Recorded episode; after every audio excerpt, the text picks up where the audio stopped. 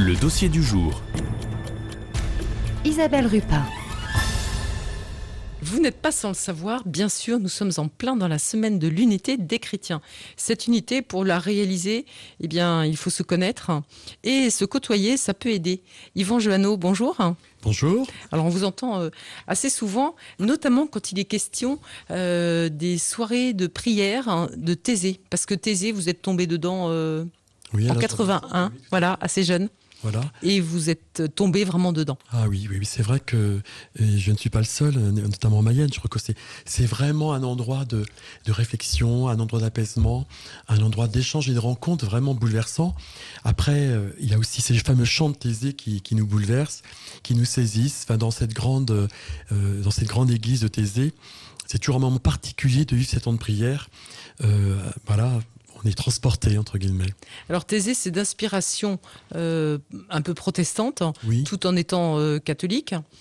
Mais du coup, ça veut dire aussi que effectivement, vous, vous êtes très attentif à l'œcuménisme, et c'est pour ça que, à l'occasion de cette semaine de l'unité des chrétiens, c'était tout à fait cohérent de, de vous inviter, d'autant que vous êtes euh, co-organisateur d'une soirée qui a lieu demain soir, le 18, donc jeudi, à 20h30, à la chapelle de la Maison diocésaine, une soirée à la façon Thésée. Exactement, voilà. En fait, euh, oui, je suis très sensibilisé à cette euh, à ce partage écuménique. Euh, D'abord dans le renouveau charismatique, euh, à l'origine, c'est un mouvement d'inspiration euh, pentecôtiste, protestant, et donc ensuite qui s'est transporté vers l'Église catholique. Et quand on parle d'œcuménisme, effectivement, on pense avec les autres religions chrétiennes. À la radio, on a des émissions sur l'orthodoxie, par exemple. On en a moins sur le protestantisme, faute de combattants. Mais c'est aussi l'œcuménisme au sein de l'Église catholique, puisque là aussi, il y a parfois des petites nuances sur la façon de vivre en catholique. Bah, sans doute, moi, moi, je suis persuadé que l'écuménisme c'est l'ouverture à l'autre. C'est bien sûr l'autre euh, en tant que protestant, orthodoxe. Et puis donc on sait que dans le protestantisme, il y a une constellation de différentes églises, mais c'est toujours une richesse de, découvrir des pratiques autres, euh, des, pasteurs, euh, des femmes pasteurs. C'est le cas notamment à Laval avec Caroline Schrumpf. C'est vraiment aussi une autre vision d'église, mais qui est toujours aussi bah, formidable. Quelque part, on sort un peu d'un cadre pour découvrir autre chose. Et moi, je trouve que c'est toujours épatant.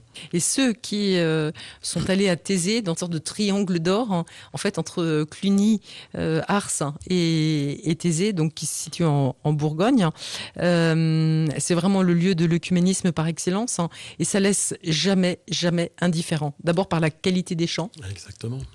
Tout à fait. C'est vrai que j'ai toujours, moi, été impressionné par la qualité aussi du discours de Frère Roger, le fondateur de, de Thésée, à travers une, forme de poésie spirituelle. Donc euh, cette semaine de, l'unité des chrétiens, elle doit nous parler euh, à tous. hein.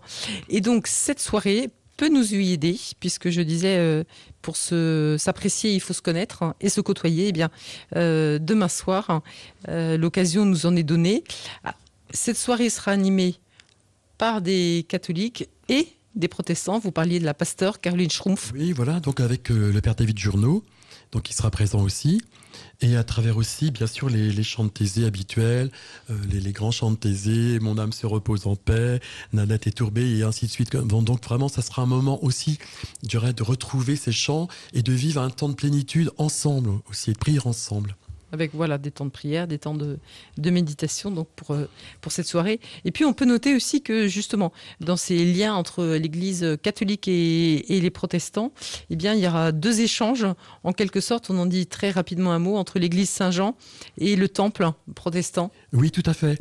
En fait, le temple de l'Église protestante unie, le, le 21 janvier, donc le- les, protestants iront euh, participer à une messe donc euh, avec la paroisse Saint-Jean-Saint-Paul.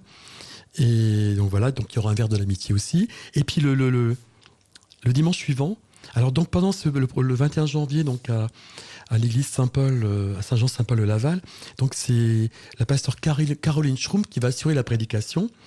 Et inversement, dans la semaine qui va suivre, euh, c'est donc une délégation de, cette paroisse qui va venir à l'église protestante unie. Et dans ce cas-là, ce sera le, père Poirier qui va assurer euh, la prédication, en fait. Donc c'est un beau moment aussi d'échange et de rencontre, suivi d'un verre de l'amitié à chaque fois. Ce sera le cas aussi jeudi soir.